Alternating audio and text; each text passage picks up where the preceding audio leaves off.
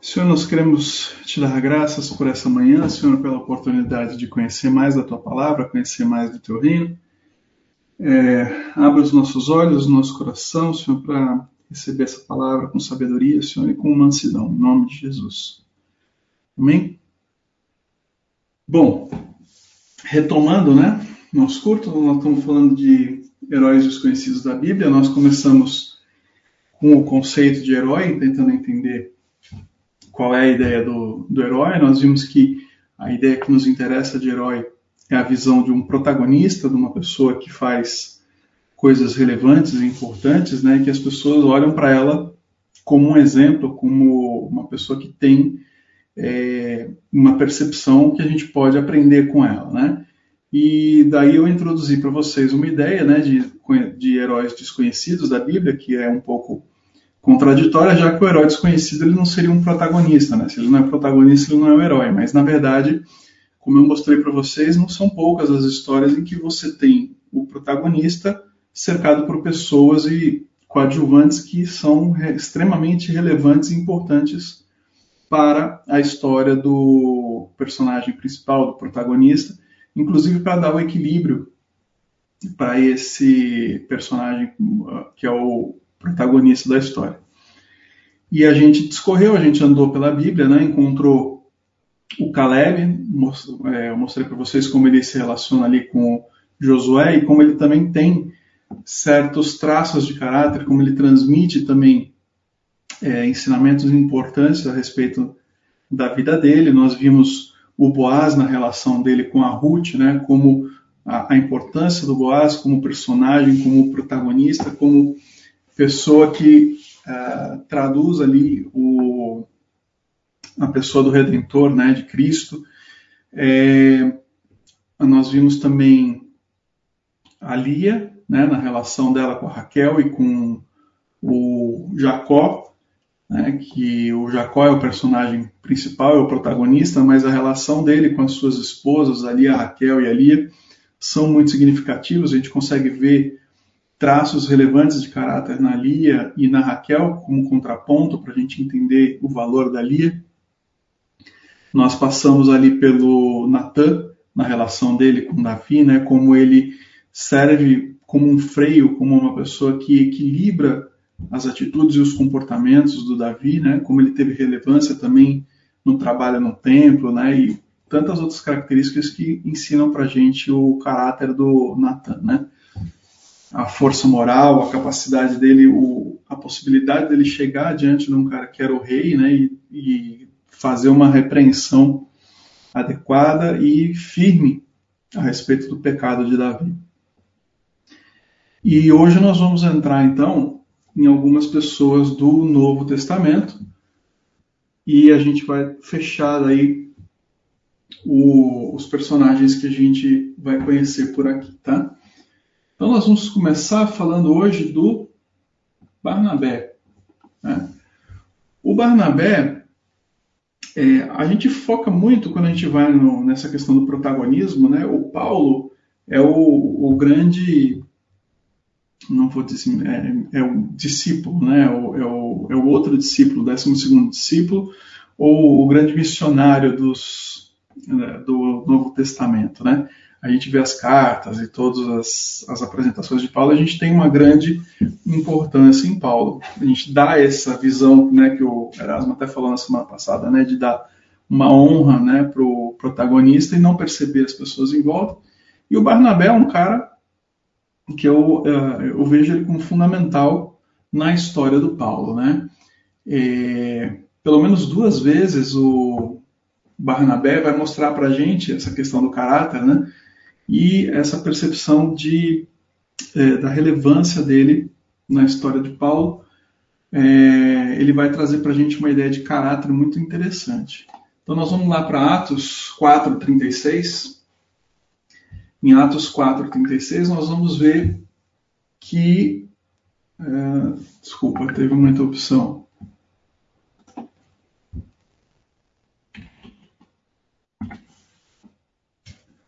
É, deixa eu só, eu vou fechar o. Eu fiz o contato com o Marcelo Berti e agora o WhatsApp ficou aberto, aí ele me chamou aqui de volta. Então vamos lá, pronto, já fechei já.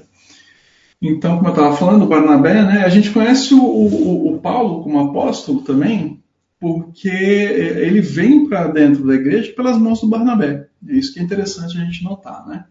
Então nós vamos ver Atos 4:36, a gente vai ver o seguinte, falando sobre o Barnabé, ele aparece é, como filho da consolação, né? É, então José, cognominado pelos apóstolos Barnabé, que traduzido, né, o Barnabé é filho da consolação, era levita e natural de Chipre. Vejam, os apóstolos chamam esse cara, é, eles dão um apelido para ele de filho da, da, consolação, né? Então, isso traz aquela ideia, do mesmo jeito que a gente é, percebe aí o caráter da Lia, pela forma com que ela nominava os seus filhos, né? A gente tem um traço interessante de caráter aqui sobre o Barnabé, porque isso dá uma ideia para a gente de uma pessoa dócil, de uma pessoa é, extremamente amorosa, né? Outras traduções para Barnabé, ou, ou, a percepção da palavra, né, uma raiz comum, é palavra de estimado, uma pessoa amada, né? E é uma definição interessante para o caráter do Barnabé, né?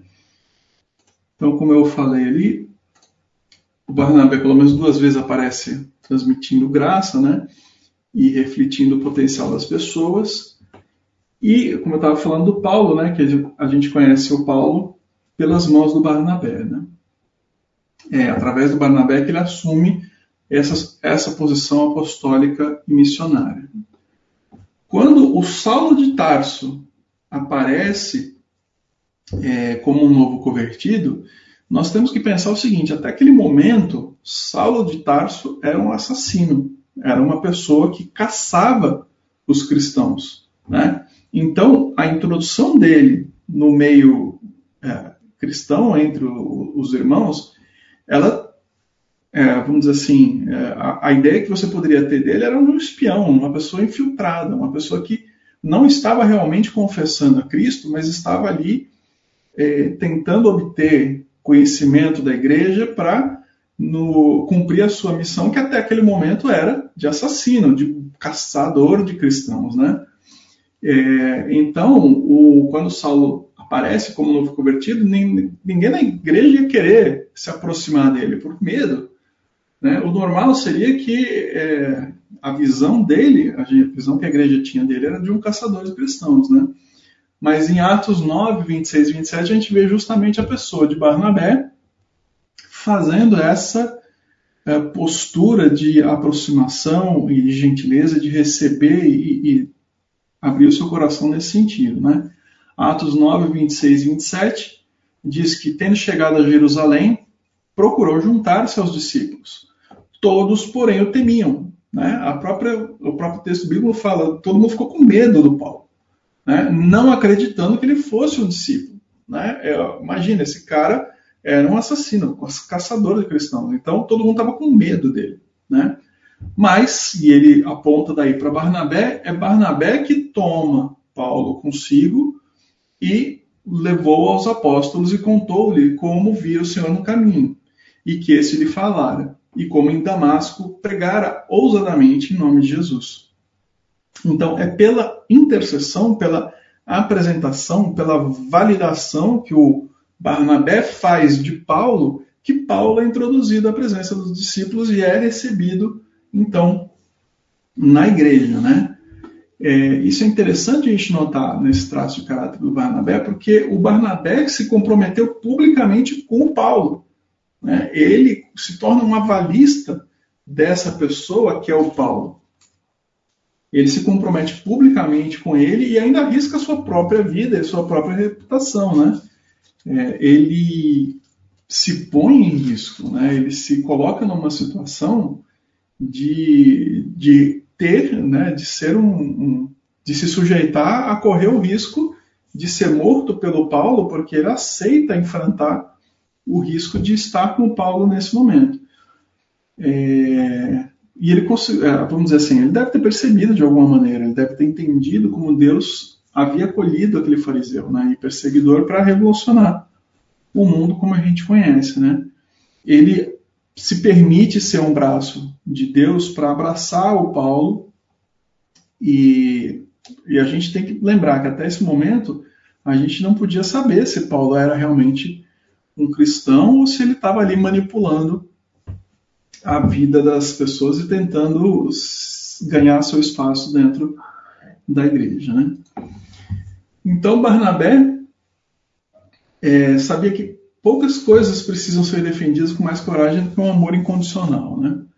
No capítulo 11, é, nós vamos perceber ainda que tem essa questão do, do Barnabé como um cara que precede o Paulo. Né? Até esse momento, o Paulo ele está numa posição é, hierárquica, vamos dizer assim, inferior ao Barnabé. Né? O Barnabé tem condições aí de, na sua posição né, da igreja de trazer o Paulo para dentro. Né? Nós vamos ver em Atos 11, vai do 19 ao, ao 25 é, e 26 também, nós temos o seguinte, né? então foram dispersos por causa da, tribulação, é, então os que foram dispersos por causa da tribulação que sobreveio a Estevão se espalharam até a Fenícia, Chipre e Antioquia, não anunciando a ninguém a palavra, senão somente aos judeus. Alguns deles, porém, que eram de Chipre e Cirene, que foram até Antioquia, falavam também aos gregos, anunciando-lhes o evangelho do Senhor Jesus.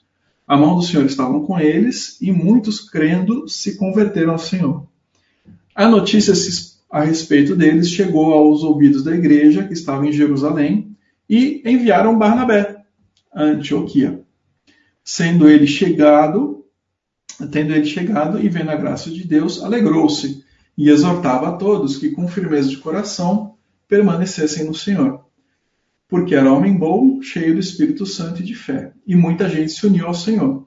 E partiu o Barnabé para Tarso à procura de Saulo. Tendo-o encontrado, levou-o para Antioquia, e por todo um ano se reuniram naquela igreja e ensinaram numerosa multidão. Em Antioquia foram os discípulos pela primeira vez chamados de cristãos. Barnabé e Saulo, cumprida a sua missão, voltaram para Jerusalém, levando também consigo João, apelidado Marcos. Então, a gente vê aqui a questão da precedência. Né? O Barnabé aqui precede o Paulo e ele introduz o Paulo à igreja, e aqui é ele que convoca o Paulo para o serviço lá em Antioquia. Ele traz o Paulo e fala assim: vem cá, você vai trabalhar comigo. E ele puxa então o Saulo para trabalhar com ele em Antioquia, e daqui em diante eles vão começar a andar juntos e desenvolver um relacionamento, Barnabé e Saulo. Né? É, então é interessante isso, né? a gente vê como a, a, pessoa de Paulo que a gente conhece como grande missionário, grande apóstolo e tal, ele, ele aparece, ele surge pela introdução do Barnabé. Então Barnabé aqui é um grande coadjuvante, é uma pessoa de caráter extremamente dócil, extremamente bondoso, e é pelas mãos do Barnabé, como coadjuvante do Paulo, que o Paulo é introduzido na história da igreja, né? na, na, no serviço da igreja, na verdade. Né? E aí eles começam a andar em dupla, né? A gente vê no Atos 12, 25, a gente vê que o Saulo, é, que eles começam, vão andar juntos e eles levam com, ele, com eles o João Marcos, né? João apelidado Marcos. E o que acontece? Na sequência, em Atos 13, 2, diz o seguinte: Servindo eles ao Senhor e jejuando, disse o Espírito Santo: Separa-me agora, Barnabé e Saulo, para a obra que vos tenho chamado. Né? Quando o Espírito de Deus fala à igreja de Antioquia e ele convoca seus líderes né, para essa obra missionária, nós vamos ver aí essa questão do Barnabé ser citado primeiro, e isso tem um significado. Né? Na cultura judaica, ela introduz a ideia de que o Barnabé, é, essa questão que eu estava falando da precedência do Barnabé sobre o Paulo. Né? Então eles vão para essa missão e eles vão com o Barnabé na liderança.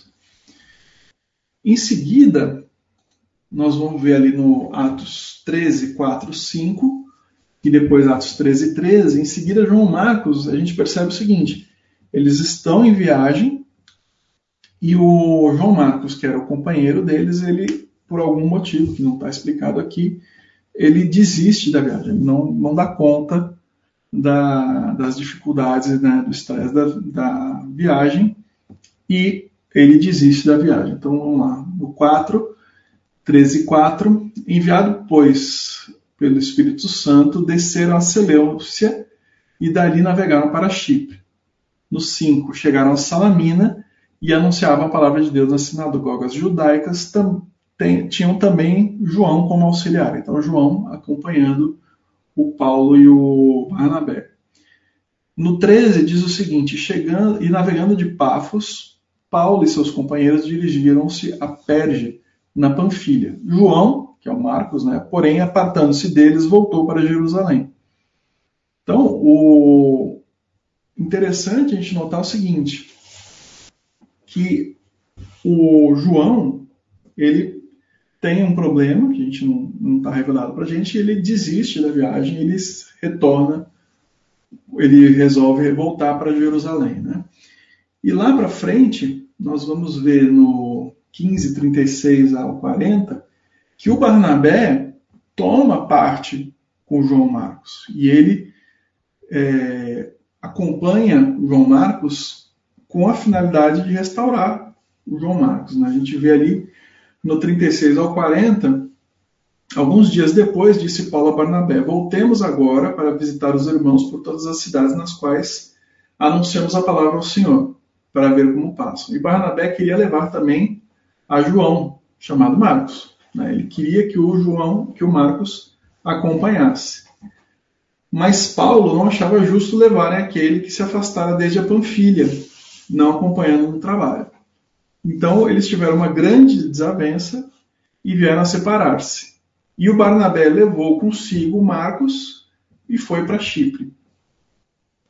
Mas Paulo escolheu Silas, ele pegou um outro irmão e eles então se separam e uh, seguem o, a missão abençoados aí pelo Senhor. Então a gente vê o seguinte, que o, o Barnabé ele se posiciona aqui né, ele toma uma posição em relação ao, ao Paulo e ele acaba tomando lado com a parte mais fraca, que é o João Marcos, de forma que ele retorna para buscar o Marcos. Ele vai atrás de resgatar o Marcos. Enquanto que o próprio Paulo aqui, ele descarta o, o João Marcos. Né? E, por outro lado, a gente vai ver que mais adiante o próprio Paulo convoca o Marcos de volta. Né?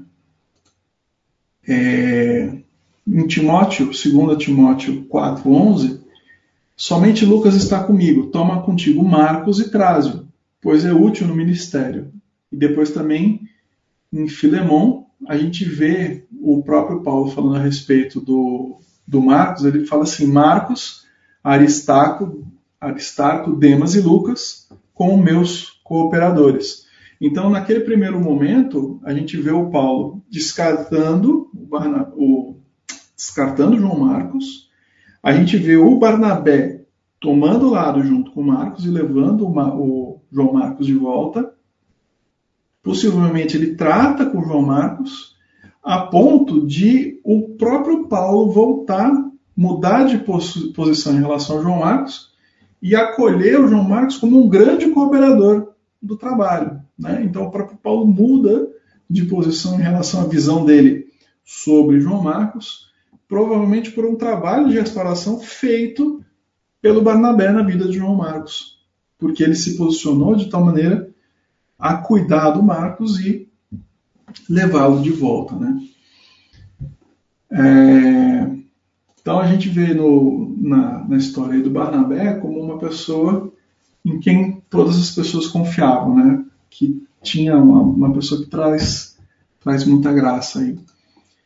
É, eu entendo que Barnabé, como a gente está falando, né, da, da, questão do coadjuvante, é uma pessoa que tem um caráter muito relevante. Né? Ele traz uma ideia de caráter, principalmente na forma de tratar com as outras pessoas, né? de um contraste com as características das pessoas de hoje, né, que acham que a gente é, é melhor a gente julgar né, essa posição de julgamento, de tentar dizer quem é certo quem é errado, né?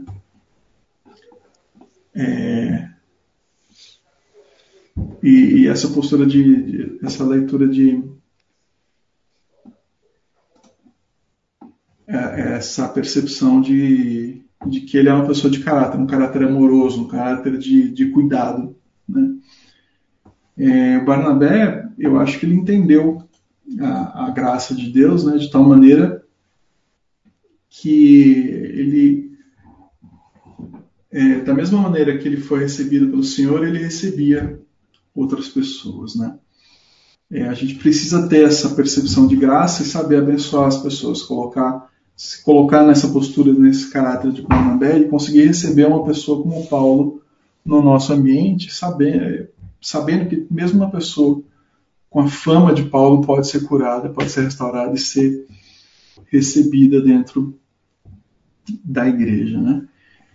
Outra outro grupo de pessoas que a gente tem aqui, né, outros coadjuvantes que a gente tem também relevantes aqui, a gente vai ver a Priscila e o Áquila, né? A Priscila e Áquila é, são, eles aparecem para a gente no capítulo 18 de Atos. Diz o seguinte, né, em 18, 2 e 3, lá encontrou um certo judeu chamado Áquila, natural de Ponto, recentemente chegado da Itália, com Priscila sua mulher, em vista de Cláudio ter decretado que os judeus se retirassem de Roma. Paulo aproximou-se deles. E, posto que eram no mesmo ofício, passou a morar com eles e ali trabalhava, pois a profissão deles era fazer tendas. Então, Paulo conhece o Áquila e se aproxima dele, né? E eh, eles começam a trabalhar juntos, eles começam a estar juntos e a conviver, e eles compartilhavam na mesma profissão. E o primeiro contato está ligado a esse trabalho, então, do Paulo. Né? Assim, não fica claro se Priscila e Aquila já eram cristãos antes de conhecer o Paulo ou se converteram quando conheceram o Paulo. O texto diz para a gente que apenas que eles eram judeus e tiveram que deixar Roma por uma ordem do imperador Cláudio. O que fica claro é que Paulo é recebido por eles em sua casa com uma extremamente elogiada hospitalidade. Né? É, vamos ver ali no Atos 18 e 19, é, 18, 18 e 19. Mas Paulo, havendo permanecido ali muitos dias, por fim, despedindo-se dos irmãos, navegou para, navegou para a Síria, levando sua companhia Priscila e Áquila, e tendo raspado a cabeça em Sencreia, porque tomara voto. Chegados a Éfeso, deixou-os ali, porém, entrando na sinagoga, pregava aos judeus. Aí ele vai falar né, da, da Priscila e Áquila, né? 24 a 26. Nesse meio tempo, chegou Éfeso, um judeu, natural de Alexandria, chamado Apolo, homem eloquente e poderoso nas escrituras, ele era instruído no caminho do Senhor e, sendo fervoroso de espírito, falava e ensinava com precisão a respeito de Jesus, reconhecendo apenas o batismo de João. Ele, pois, começou a falar ousadamente na sinagoga. Ouvindo, porém, Priscila e Áquila, tomaram consigo e com mais exatidão lhes expuseram os caminhos, da, das, os caminhos de Deus. Lhes expuseram o caminho de Deus. Então, o Paulo deixa Corinto e o, o casal segue para Éfeso, junto com o Paulo, e mesmo na ausência de Paulo, eles prosseguem com o trabalho missionário, eles prosseguem com o trabalho de conhecer pessoas e falar de Jesus para as pessoas, inclusive nesse caso aqui do Apolo, né, de instruir. Que eu estava falando da hospitalidade, né, por duas vezes o Paulo saúda o casal, né, ele lembra deles e ele fala dessa questão da hospitalidade deles. Né? Romanos 16, 3 e 4 diz o seguinte: Saudai Priscila e Áquila, meus cooperadores em Cristo Jesus, os quais pela minha vida arriscaram a sua própria cabeça, e isto lhes agradeço, não somente eu, mas também todas as igrejas dos gentios. Então, ele mostra, né, ele evidencia o trabalho relevante da Priscila e Áquila no sustento da igreja, né, no, e no 1 Coríntios 16, 19 e 20, as igrejas da Ásia vos saúdam. No Senhor, muitos vos saúdam, Aquila e Priscila. E bem essa igreja está na casa deles. Todos os irmãos vos saúdam, saudai-vos uns aos outros com ósculo santo. Então ele reconhece aqui o trabalho de uh, Priscila e Áquila e como eles recebem a igreja, eles criam um ambiente para a, a, igreja existir na casa deles, né? O que acontece? A gente vê, então, que ainda que Priscila e Áquila não fossem os protagonistas da história, ainda que o Paulo seja o protagonista da história, a gente vê que Priscila e Áquila são, têm um desempenho fundamental no suporte, na cooperação com Paulo para o crescimento do reino. Né? É, é interessante a gente notar essa questão que o que eu venho falando, né, do, da questão do herói, né, a finalidade do herói, como o protagonismo dele, muitas vezes ele não é, uh, ele não tem a finalidade em si mesmo. O protagonismo dele é uma consequência de existir todo um grupo de pessoas que é a Igreja de Cristo, né, que justifica a existência dessa pessoa, que é ainda que seja mais proeminente, que é através dela que Deus faz o trabalho. Mas ele faz porque existem essas outras pessoas, existe a igreja que sustenta, que apoia e que coopera com essa pessoa, com essa com esse protagonista, né? Eles estão intrinsecamente ligados, tanto o protagonista como aqueles por quem o protagonista aparece lutando, né? E Priscila e Áquila são esse tipo de, de presença, né?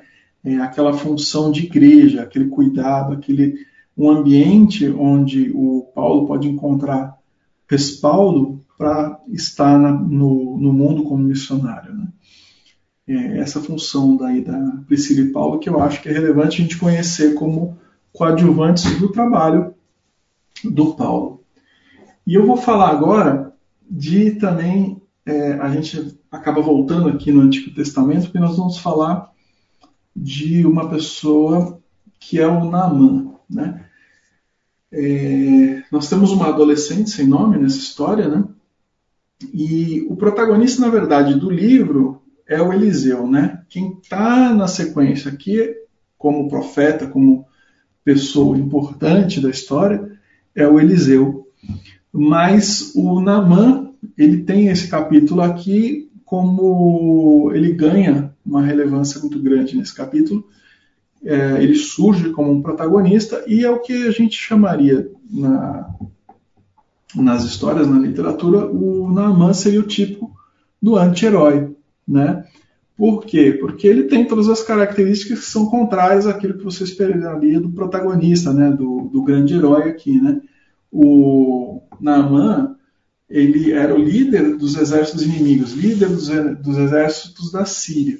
Né? Ele é admirado por seus grandes feitos, é uma pessoa respeitada, mas ele tem, é, ele é um inimigo natural de Israel e ele tem uma questão aqui, um problema que ele se tornou leproso. Né? Mesmo dentro de Israel, isso era um, um problema sério. Né? Imagina a pessoa desse Naaman como grande general com esse problema de ser é, leproso. Né? Então, nós vamos ver na segunda Reis 5, de 1 a 14, a gente vai ler o seguinte: né? Naamã, que era o comandante do exército do rei da Síria, era grande homem diante do seu senhor e de muito conceito, porque por ele o senhor dera vitória à Síria. É, ele era herói de guerra, porém leproso. Então, o texto nos diz aqui que o, que o, o Senhor né, deu a, a vitória a, a, ao rei da Síria através do trabalho do Naamã, que era um cara muito considerado, muito respeitado, mas que caiu em desgraça por ser leproso. Né? É, saíram as tropas da Síria, da terra de Israel, e levaram cativa uma menina que ficou a serviço da mulher de Naamã. Disse ele à sua senhora: Tomara o senhor, o meu senhor, estivesse diante do profeta que está em Samaria. E ele o restauraria da sua lepra. Ele está falando aqui do Eliseu. Né? Então foi Naamã e disse ao seu senhor. É, então foi Naamã e disse ao seu senhor, que é o rei da Síria. Assim, assim falou a jovem que é da terra de Israel. Respondeu o rei da Síria: Vai e enviarei uma carta ao rei de Israel Ele partiu e levou consigo dez talentos de prata, seis mil ciclos de ouro e dez vestes festivais.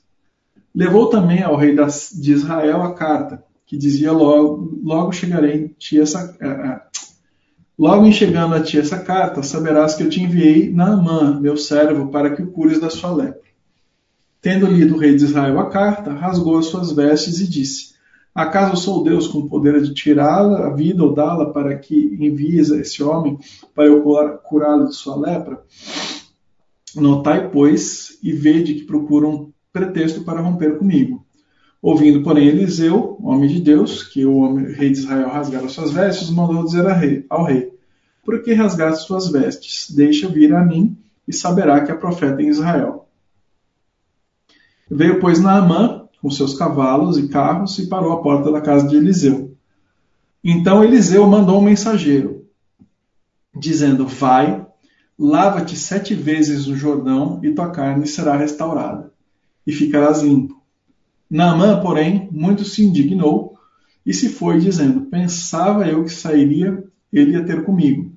Por-se-ia de pé, invocaria o nome do Senhor seu Deus, moveria a mão sobre o lugar da lepra e restauraria o leproso. Não são, por, porventura, Abana e Farfar, rios de Damasco, melhores do que as águas de Israel? Não poderei eu lavar-me neles e ficar limpo? E voltou-se e foi com indignação. Então se chegaram a ele seus oficiais e disseram: Meu pai, se houvesse dito o profeta alguma coisa difícil, acaso não farias? Quanto mais, já que apenas te disse, lava-te e ficarás limpo. Então desceu e mergulhou no Jordão sete vezes, consoante a palavra do homem de Deus, e a sua carne se tornou como carne de uma criança e ficou limpa. Então a gente vê nesse texto, a gente vê o Naamã frente ao Eliseu. O profeta ele poderia simplesmente curá-lo, ele poderia chegar lá e falar assim, ó, tá curado, que é o que o Naamã esperava dele, que ele fizesse algum tipo de Salamaleque e curasse com algum passe de mágica, com alguma coisa mais, é, vamos dizer assim, mais, mais show, assim, né? mais, é, mas o, ele acabou, no fim, se sentindo menosprezado pelo profeta, né? Que ele se achava como uma pessoa de extremo valor, né? Que deveria ser tratado com uma reverência, ainda mais por um povo que foi subjugado por ele né? E no fim ele aceita a intervenção dos seus generais que vão lá e, e falam, olha, veja o seguinte, não, não, se ele tivesse pedido para você fazer uma coisa bem complicada, dar três voltinhas, dar três pulinhos, jogar, se cobrir de areia, uma coisa bem é, mirabolante, você ia ter feito, né? Por que não fazer a coisa simples que ele falou, que é entrar no rio e se lavar, né? E aí ele aceita, né? Ele se submete e ele aceita essa palavra e ele entende e se cura da lepra quando ele se submete, quando ele se humilha perante o profeta, perante a palavra de Deus, perante a ordem que Deus deu para ele. Quando a gente lê esse texto e a gente olha para o que vem falando de Eliseu e quando a gente vê a história daí do Naaman e a gente vê essa questão do, do protagonismo que eu venho falando, a gente vê a interação dos dois, a gente vê a questão do Naamã é, servindo de contraponto ao Eliseu e a gente vê uma, um ensino aqui sobre respeito, sobre é, a questão do valor da pessoa, né? E como a, a, pessoa que se sente numa autoridade, né? Precisa aprender a se humilhar perante a mão poderosa de Deus para aceitar a cura, aceitar a restauração de Deus, né? E um monte de coisas que a gente pode aprender nessa relação aqui de Naamã com Eliseu. Mas o que eu quero chamar a atenção aqui nesse texto não é tanto para a pessoa de Naamã com a, o relacionamento dele com Eliseu. É claro que o Naamã aqui, como coadjuvante do Eliseu, tem uma série de coisas que a gente pode é, perceber de ensino e receber. Mas para mim, o grande motor dessa história, para mim, o que é, realmente me toca nessa história é essa adolescente, essa pessoa, essa menina de que o texto fala em relação ao Naaman. É, a ação caridosa dessa jovem, uma escrava hebraica, né, cujo nome nem aparece, nem é mencionado, né, é, para mim ela é impressionante. Para mim, a forma com que ela se posiciona. Né? Aquela adolescente, se a gente for ver, se a gente for pensar a respeito dela um pouco, né, o texto diz que ele tinha sido trazido ao serviço de Naamã justamente pela conquista da Síria sobre Israel. Né? Ela tinha todos os argumentos para ser uma pessoa infeliz. Ela era uma escrava, ela foi levada para longe do seu povo, né? É, e a sua vida, vamos dizer assim, ela não, como escrava, como serva, né? Ela deixa de ter uma importância para a vida de outras pessoas, né? A gente lê pelo texto que ela foi levada cativa pelo comandante do exército sírio. Depois das, das batalhas, né? Depois da vitória que Naamã teve sobre Israel. Provavelmente essa menina estava sozinha, né? porque o normal, né, numa situação de guerra como essa, de conquista, é que os seus pais tivessem sido mortos né? e, e que a sua família tivesse sido assassinada quando foi a cidade invadida, quando sua casa foi tomada, quando ela foi tomada como escrava, é, a, a, probabilidade que ela tenha sido levada cativo e seus pais terem sido mortos é muito grande. Né? Então, é, não é preciso muita imaginação para a gente pensar como é que foi a vida dessa menina sendo trazida para dentro da casa de Naaman como escrava, né, como serva, de, oriunda de um ato de guerra. Né? É, para, não sei, para mim a vida ia perder totalmente um significado. Né? A gente, nós que, que estamos no cotidiano, no, no nosso dia a dia, a gente ia achar natural que essa menina, ao invés de ter uma postura de, de bênção né, de gentileza para com relação a Naamã, ela tivesse uma, um desejo de vingança. Né? É, ela tinha todo o direito, a gente pensaria assim, ela ah, tem todo o direito de, de pensar isso do Naaman, né, e querer que ele fosse. Ninguém teria condenado essa adolescente se ela tivesse esse tipo, tipo de pensamento em relação a Naaman. Né? Mas a gente vê que não é isso que ela faz.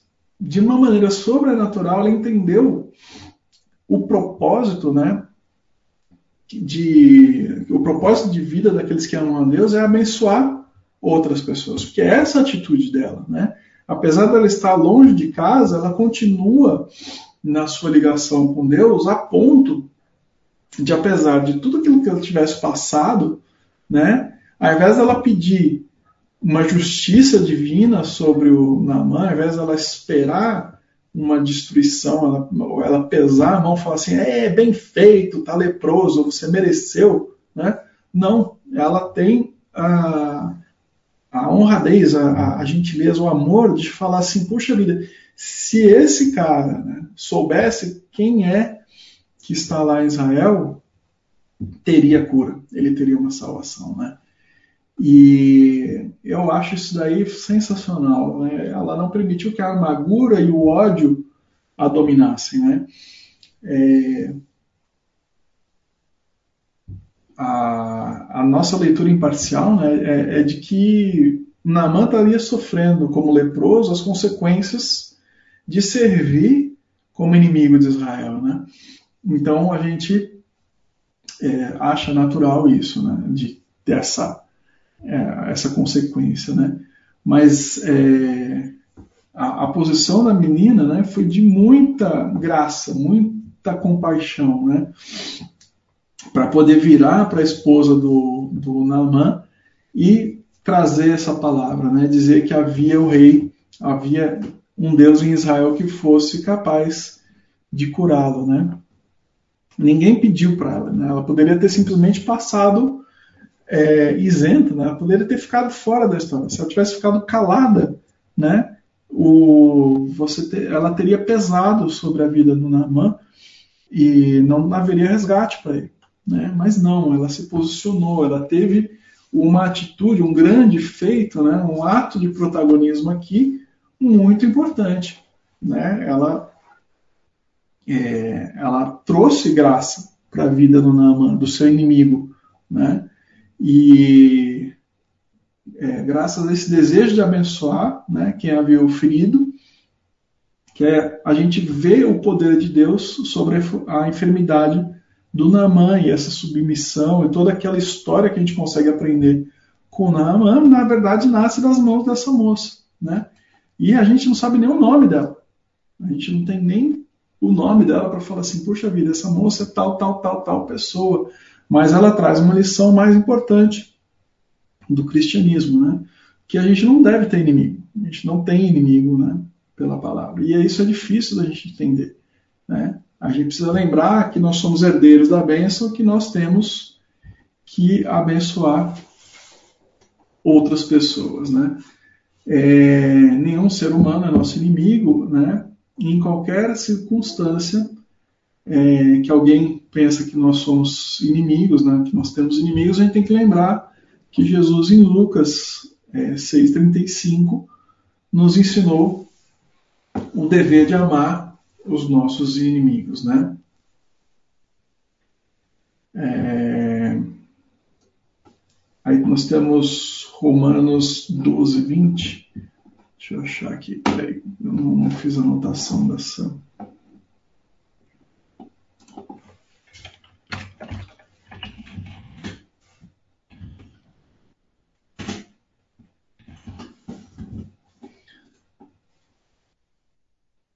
Romanos 12, 20. Ah, o Paulo falando, né? A respeito, pelo contrário, se o teu inimigo tiver fome, dá-lhe de comer é, na verdade 19 antes, né? Não vos vingueis a vós mesmos, amados, mas dais lugar à ira, porque está escrito: A mim pertence a vingança e eu retribuirei, diz o Senhor. Pelo contrário, se o teu inimigo tiver fome, dá-lhe de comer, se tiver sede, dá, sede dá-lhe de beber, porque fazendo isso amontoarás brasas vivas sobre sua cabeça. Não te deixeis vencer do mal, mas vence o mal com o bem. Exatamente esse texto é que a menina colocou em prática, né? Ela não se deixou, ela não deixou vencer o mal, mas ela venceu o mal com o bem. E isso no Antigo Testamento, quando a gente pensa que o texto do Antigo Testamento é, não fala do amor, mas que ele fala só da lei, né? Só, só olho por olho, dente por dente. E a gente vê a prática do amor e da, da bênção através de uma linha de textos sobre essa adolescente que fala com o Naaman. Né?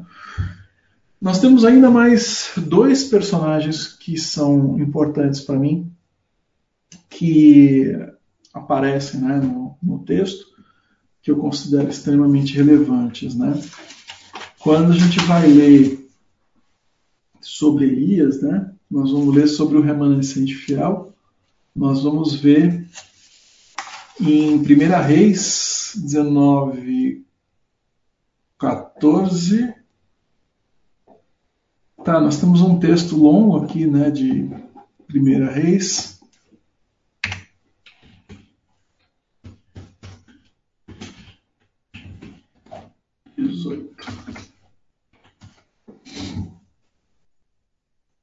Uh, Elias, né, é um, é um grande herói, um grande protagonista, né, na, no Antigo Testamento. É um homem admirável, é um cara fantástico, né, um grande profeta, afrontou os homens de Baal. Ainda assim, é um cara extremamente humano, né. Quando ele enfrenta, depois que ele enfrenta, né, o, os profetas de Baal, quando ele ouve sobre as ameaças de morte da Jezabel, a postura dele é de ficar deprimido, com medo, né? E ele se então se recolhe e se esconde da presença da Jezabel. Nós vamos ver lá, nós vamos ver lá do 20 ao 40, no 18, 20 ao 40, sobre Acabe, né, a, a confronto de Elias, né, e o, os profetas de Baal. Quando ele derrota daí os os profetas de Baal, quando chega no 19.1, 1 a 8, né, quando Jezabel fica sabendo, ela manda um mensageiro para Elias dizendo, olha, eu vou matar você, né? E o Elias, ao invés de... Ele tinha acabado de derrotar todos os, os profetas né, de Baal, ele tinha acabado de ver uma ação poderosíssima de Deus, né? E ele se deixa levar por uma depressão e acaba se recolhendo, se afasta e se esconde né, na, na caverna. E ele sai então e se esconde. E aí Deus surge para ele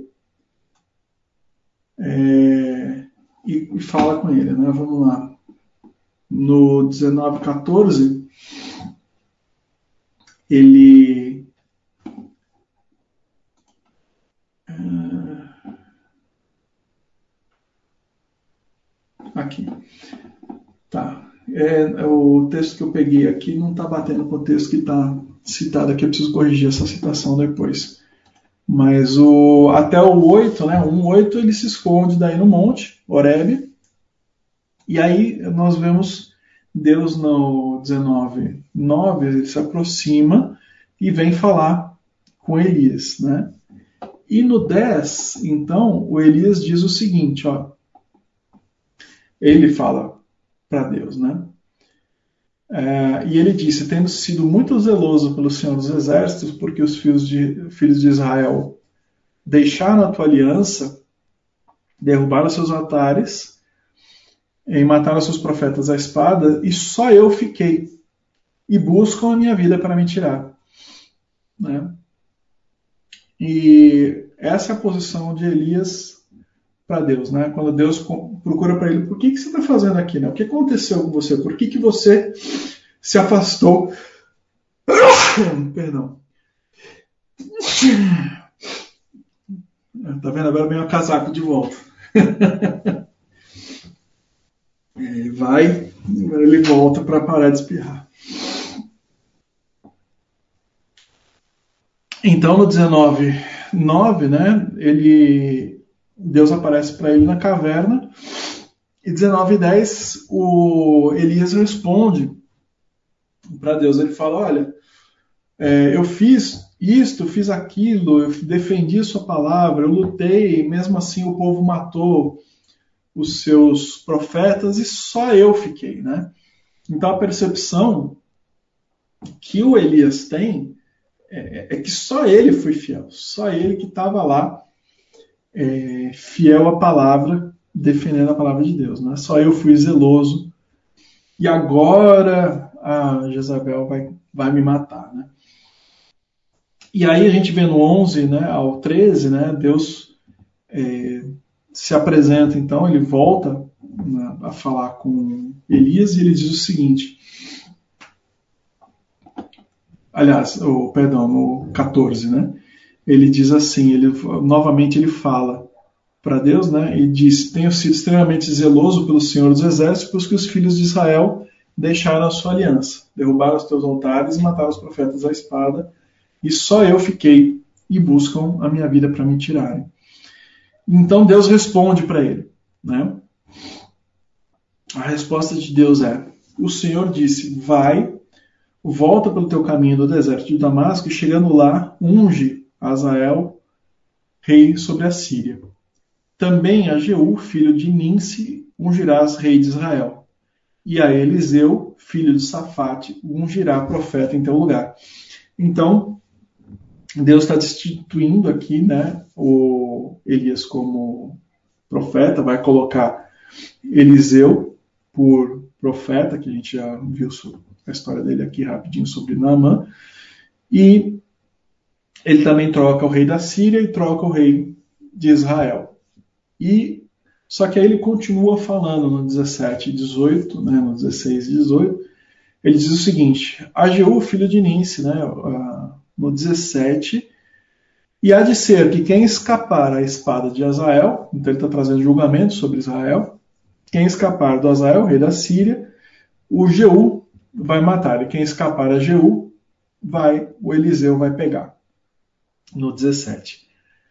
E aí no 18, também deixei ficar em Israel sete mil, todos os joelhos que não se dobraram a Baal e toda a boca que não beijou. Então o que está dizendo aqui no 18? É, a gente fala, a gente chama esse, esse grupo aqui, né? a gente, não sei se vocês já ouviram esse termo, de falar do remanescente fiel. Esse grupo né, de 7 mil pessoas é um grupo que o próprio Deus diz para Elias: Eu preservei, eu guardei esse povo para mim. Né? Esse remanescente de 7 mil pessoas. E o que eu vejo, né, é, eu vejo esse grupo como sendo exatamente o que a gente está falando aqui do herói desconhecido. Né? É por esse remanescente que Deus levanta Elias. É por isso que Deus levanta uma pessoa que vai trazer julgamento e libertação para esse povo. Né?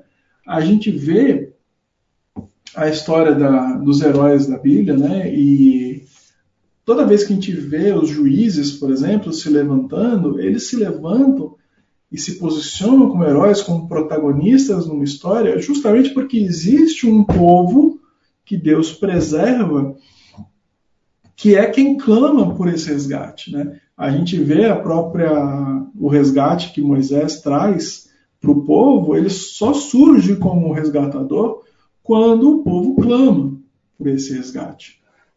E a gente então vê esse remanescente fiel como sendo a, a finalidade pela qual Elias é levantado como profeta para fazer todas essas ações poderosas. Então não existe um protagonista sem uma igreja que justifique esse protagonismo. Não existe na, no texto bíblico um herói, uma presença uh, relevante, sem que a gente possa ver que existem outras pessoas que o cercam e que são relevantes para a manutenção da igreja, a manutenção da palavra, é que próprio Deus preserva do seu povo para, para o seu próprio é, deleite. Né? É, para mim, essas pessoas são extremamente importantes. Né? A percepção de que existe um grupo totalmente desconhecido, totalmente é, sem expressão aqui, porque o próprio Elias não conhecia né, essas pessoas, ele não via essas outras pessoas, ele achava que ele estava sozinho. Ele é um cara, sabe, que só sobrou ele, quando na verdade o próprio Deus preservou essas pessoas para si. Né? É, nesses tempos que a gente está hoje de redes sociais, né, em que a gente vê pessoas deprimidas porque olham para as vidas de famosos, ou às vezes nem tanto assim, simplesmente porque tem amigos ou vizinhos que julgam que tem mais sucesso, elas se acham inferiorizadas, né? Por não conseguir al alcançar aquele patamar, às vezes, de riqueza e sucesso, ou como o Erasmo falou na semana passada, né? Não, não se veem honradas porque não tem um protagonismo, né? O importante é que nós, como igreja, a gente não pode ficar frustrado, né? Se nós não somos os protagonistas. Porque nós, como remanescente fiel, nós temos muita coisa para fazer. Né? Os heróis eles não fazem tudo sozinhos. Eles sempre têm o apoio do trabalho daqueles que são os coadjuvantes, aqueles que são os fiéis, aqueles que uh, são o corpo da igreja, que são a razão de ser do herói, né, do protagonista. Né? Na verdade, se a gente for ver pelo texto de Juízes, quanto mais apoiadores, quanto mais as pessoas, quanto mais é, a própria igreja se aproxima de Deus, menos é necessário um protagonista, uma pessoa que lidera, uma pessoa que está nessa posição de resgatador do povo. Né? O texto de Juízes é bem assim: uma hora o povo se afasta, Deus levanta então uma pessoa que lidera, que conduz o povo. Quando o povo se aproxima então de Deus, esse líder ele deixa de ser relevante, porque todos os crentes todos, os, a igreja está disposta a seguir Deus. Só quando eles se afastam é que ele tem que levantar um protagonista, uma pessoa que vai puxar esse grupo de volta para o caminho, né? É, então, é, a gente vê que nem todos são heróis, nem todos vão ser heróis da fé, nem todos nós temos que ser, nós não somos, somos obrigados a ser protagonistas o tempo todo, em todo o tempo, né? E a gente não pode se frustrar por não ser um protagonista. Mas todos nós somos parte valorosa desse remanescente fiel, dessas pessoas que tem que deixar para os nossos descendentes um legado de fidelidade à palavra e aos mandamentos de Deus. Né? A função desse remanescente fiel é continuar fiel à palavra e levar isso para a eternidade, gerando filhos, gerando famílias que seguem essa palavra. Né? Eu acho que muitas vezes a gente dá essa questão de relevância para os protagonistas, para aquele que é o principal, e acaba esquecendo da função nossa como igreja. Né? Todo mundo quer esse protagonismo, todo mundo quer essa honra. Mas a gente tem que entender como o valor de ser igreja, o valor de ser um contribuinte, de ser uma pessoa que suporta a, a igreja, que suporta muitas vezes um pastor que tem o protagonismo. Né? é, se a gente é, fica todo mundo procurando honra e protagonismo, né, nós seremos uma igreja só de pastores não de ovelhas. Né? E é, enquanto que a igreja é de ovelhas, é de pessoas que contribuem e cooperam para o trabalho do crescimento dessa igreja. Né? Por isso que eu, não, eu pessoalmente não almejo grandes feitos, eu não tenho essa percepção de ah, eu quero fazer grandes coisas, grandes honras, né? o que eu, o meu alvo, né, o meu, que o que eu almejo para minha como profissão de fé, né, é que a minha família possa ser lembrada como a família dos recabitas, né? O texto ali em Jeremias, que para mim esse é o último grupo aqui de heróis desconhecidos que eu, que eu entendo, né? São os recabitas, né? O Jeremias 35, 1 a 19, para mim é um testemunho de fidelidade de uma família toda a, aos mandamentos de Deus, né? Quando lá em Jeremias ele fala, a palavra do Senhor veio a Jeremias, né? E aí ele fala, levei a casa do Senhor, e ele fala, ele vai falando, ele diz o seguinte sobre os recabitas, né? É, disseram, não beberemos vinho, porque Jonadab, filho de Recabe, nosso pai, nos ordenou, nunca jamais bebereis vinhos, nem vocês nem os vossos filhos. E aí ele vai falando: obedecemos, pois, a voz de Jonabad, filho de Recabe, nosso pai. Né? E a palavra do Senhor diz o seguinte: então veio a palavra do Senhor a Jeremias dizendo: Assim diz o Senhor dos Exércitos: Vai e diz aos homens de Judá: é, Acaso aceitareis minha advertência e obedecerem as minhas palavras? As palavras de Jonabad, filho de Recabe, que ordenou aos seus filhos não beberem, bebessem vinho, foram guardadas até o dia de hoje não beberam, obedecendo às ordens de seus pais e a mim. É, e ele contrasta né, com o povo é, desobediente. Né? E ele chama o povo à conversão. Então, é, eu acho que sim, no, a, a, questão aqui do recabe não é tanto pela o, o deixar de, de beber vinho, não que isso seja relevante aqui para mim, a questão do tomar ou não vinho mas para mim, o que Deus está exaltando, que Ele está dizendo, olha, esse pessoal do recado, os recabitas, é, eles vão ter um nome pela eternidade, para mim, é justamente pela fidelidade, né? Pela, por ele conseguir, como recabe, transmitir à sua descendência ah, os ensinamentos e os mandamentos e fazer com que a sua família aderisse a esses mandamentos por toda a eternidade. Nós vamos ver no 19 e no 18, a casa dos recabitas, disse Jeremias, assim diz o Senhor de Israel, pois obedeceste ao mandamento de Jonabá, vosso pai, e guardaste todos os preceitos, fizeste segundo vos ordenou, assim diz o Senhor, Deus de Israel, nunca faltará homem a Jonadab, filho de Recabe, que estará na minha presença. Isso para mim é o importante, isso para mim é remanescente fiel, isso para mim é o que eu estou falando de herói desconhecido da Bíblia. Pessoas que compõem o corpo de Cristo, compõem o corpo, a família que, que, que serve como corpo, né?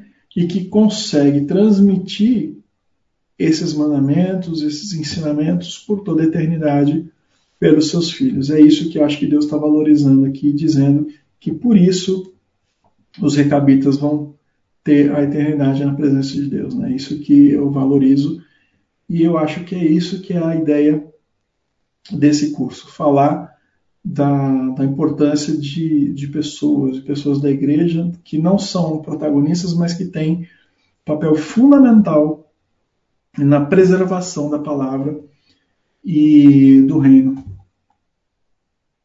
É isso. Se quiserem comentar alguma coisa, a gente acabou até um pouco antes. É, essa questão do tempo, né, a mudança do tempo, a gente não tem intervalo né, de, de, de curso em relação ao curso presencial.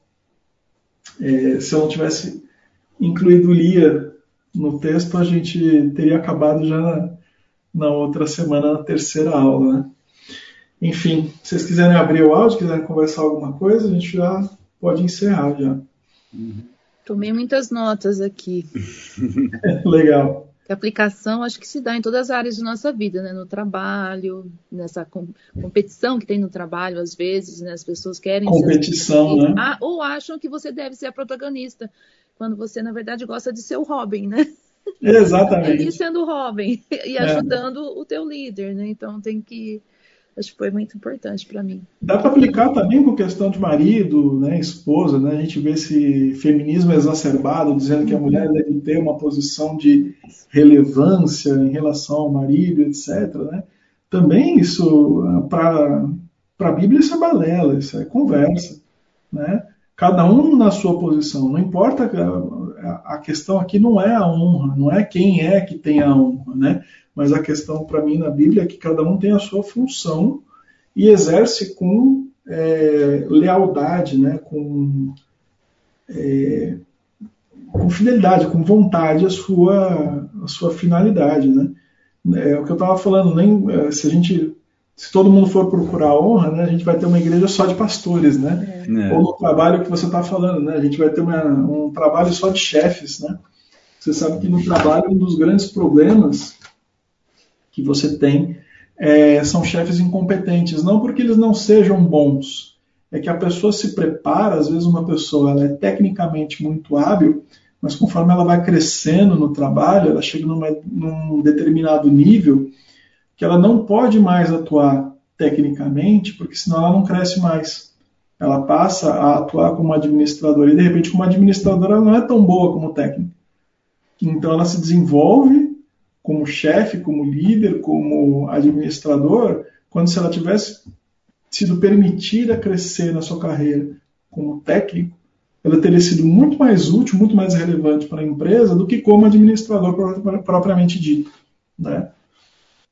É a mesma, é uma coisa similar, né? As pessoas é, todas almejam alguma coisa, né? Uma liderança, uma chefia, um, uma posição de protagonismo, muitas vezes só porque essa posição é mais bem paga. Uhum. Quando, na verdade, a pessoa não necessariamente se daria bem, se estaria satisfeita e feliz naquela posição de liderança. Né? De repente, ela poderia estar muito feliz e muito mais é, eficaz se ela fosse uma pessoa meramente técnica. O mesmo se aplica dentro da igreja. Né? É, de repente, as pessoas ficam almejando crescimento, aparecer, e ser relevante, ser conhecido, aparecer lá na frente, quando na verdade a nossa função dentro da, da igreja é ser corpo, né? É, é, é, não é o, o, que o Paulo fala, né, sobre o corpo, né? Um dedo, uma mão fala para outra o que, que ela tem que fazer, né? As duas andam juntas, né? Não tem é, o corpo é uma coisa só, ele tem que andar em cooperação. É, nem todo mundo é cabeça. É, uhum. abençoar, é, transbordar graça, né? Às vezes na igreja é o lugar que você menos encontra graça, muitas vezes, né? É, animar, ser encorajador, né? Uhum. É, e o contrário, vamos dizer assim, a, a, a, minha ideia aqui é afastar também a ideia de frustração da pessoa que não obtém essa honra. Uhum.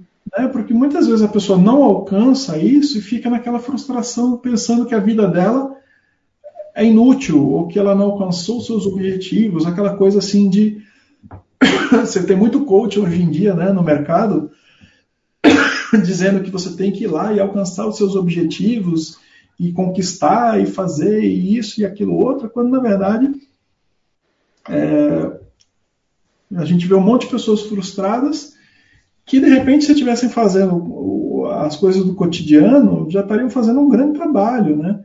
Levar seus filhos para a igreja, para a escola, sentar com eles e estudar é uma coisa relevante, e aprender da palavra e repassar essa palavra para os seus descendentes é muito mais do que simplesmente você ser o chefe ou ser o líder, o, o grande cara, né? E isso não deveria frustrar as pessoas, deveria ser uma fonte de satisfação, de reconhecimento, né? É, o, o, a questão, né, Felipe, que é interessante, vários exemplos aí, a riqueza dos exemplos que você trouxe, né, é, é que é, o fundamental é que muitas vezes a gente foca muito em nós mesmos, né, e não no propósito de Deus. É, então, é, por um lado, ou você foca demais em você mesmo, pelo potencial que você acha que tem, e bota os pés pelas mãos fazendo coisas segundo a sua capacidade, se achando, né? Ou você se retrai, achando que você não é capaz de fazer nada, né? Olha para os outros e vê, pô, eu não consigo alcançar esse, o que os caras faz, né? E aí o, o, é, são, são dois opostos com o mesmo problema. A gente está olhando para si mesmo e não está olhando no propósito de Deus, né? Quando Elias é. se esconde lá na caverna, Isso. Deus vira para ele e fala: Elias, o que, que você está fazendo aqui? O que você está fazendo aí? que diabo você está fazendo aqui nesse lugar, né? Eu tenho um propósito para você, né? Volta, vai. E ele foi longe, né? Porque ele saiu lá onde estava no Monte Carmelo e foi para Oreb, que são 450 quilômetros, sei lá, dá 40 dias de viagem, né? Que ele, que ele... Então ele foi lá para o Sinai, né? Imagina o, que extremo que chegou, né? Por isso que Deus perguntou para ele: o que, que você está fazendo aqui, Elias? É. E, e, tem a questão, é, a percepção dele, né? Só eu sobrei. Só eu, só eu sou fiel, né? Vontade de falar assim, cara, pera um pouquinho, né? Como assim? Só, só você. E aí Deus, Deus dá na cara dele e fala assim, cara, eu, guarde, eu guardei sete mil. Não foi você. É. Fui eu. Eu, Deus, guardei sete mil daqueles que não se dobraram a Baal. Né? Hum. Então, se você está fazendo esse trabalho de pregar e, e, lutar e batalhar com os profetas de Baal, é porque eu preservei sete mil. Né? Eu costumo falar, né, do, quando a gente lê a respeito do dilúvio e de Sodoma e Gomorra, que são dois momentos de, de julgamento, né? Ah, você vê que no dilúvio, né, só sobrou a família de, de Noé. Não tinha mais ninguém que justificasse existir a salvação, né? Ou, ou salvação não, né? De preservar aquele grupo, né? Aquela, aquelas pessoas. E quando você tem Sodoma e Gomorra, você tem uma conversa do Abraão com, com Deus, né? Falando assim, mas e se forem 50, e se forem 20, né? E ele vai reduzindo o número até que Deus para e fala, ele não, não, não continua, né? Não continua descendo a quantidade de justos que ele consideraria suficiente para manter a cidade, né? É, e a gente não sabe o tamanho então da, de Sodoma e Gomorra para falar assim, não existe um número, existe uma proporção. Eu acho que existe. Existe um número que Deus fala assim, olha, até tanto eu estou preservando a galera daqui em diante é melhor eu resgatar o que sobrou aqui do que deixar uhum. e manter nesse povo, né? Então, a, quando ele chega nesse número, né, se, se realmente fosse só o, o, Elias, né, era melhor ele ter limpado tudo, vamos começar do zero aqui, como ele muitas vezes falou para Moisés, né, falou assim, cara, esse povo aqui se perdeu, não adianta, eu vou começar com a história nova aqui com você, né, não vai ter jeito, né? Então, é, nesse caso do Elias, né, esse número não acabou, não, não chegou no número de vezes, ele não estava sozinho de maneira nenhuma, né? Como também hoje a gente não está sozinho, esse número não chegou ainda, porque quando chegar também Deus vai falar assim, não, tá bom, vamos fechar a conta, vamos levar embora quem é. quem é quem está comigo, porque o resto aqui não vai ter jeito, né? Uhum. É muito legal, viu? É, até assim, né? A gente vê que dá para pensar bastante no, no curso que você falou que a Bíblia tem a perspectiva dos protagonistas, tem a perspectiva dos coadjuvantes, né? E tem a perspectiva dos desprezados também, né? Eu também. Tamar, Raabe, Maria Madalena, tem uma turma, tem uma turminha dos desprezados. E Deus faz uma espécie de equalização, né? Ele traz pontos de honra de, de, de, de da Tatamar, por exemplo, né? Que na, na geração está descrito lá na genealogia de Jesus, de Raabe. E, e, então é, é, é, é para provar, né, para mostrar que não é pela capacidade humana, pelo mérito humano, é pela graça dele, né? Então é importante a gente, porque existe um paradigma na nossa cabeça, né, que realmente é isso, é, tá, a honra está associada ao protagonismo. E a Bíblia é, ela mostra claramente os problemas de cada um, né, sejam eles protagonistas, coadjuvantes ou desprezados, e também o lado bom, né, desse pessoal todo também. Interessante. É, eu, eu brinco, tem um, um amigo que eu brinco com ele, falou o seguinte, não, é muito fácil fazer pregação com a história de José, né? Que o cara estava lá humilhado e foi exaltado. É muito fácil fazer pregação com José e falar, José e falar de prosperidade, né? Quero ver você fazer uma pregação com Jeremias. É.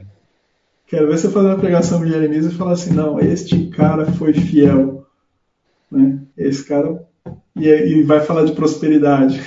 É, não é esse o parâmetro, não é essa a questão. Uhum.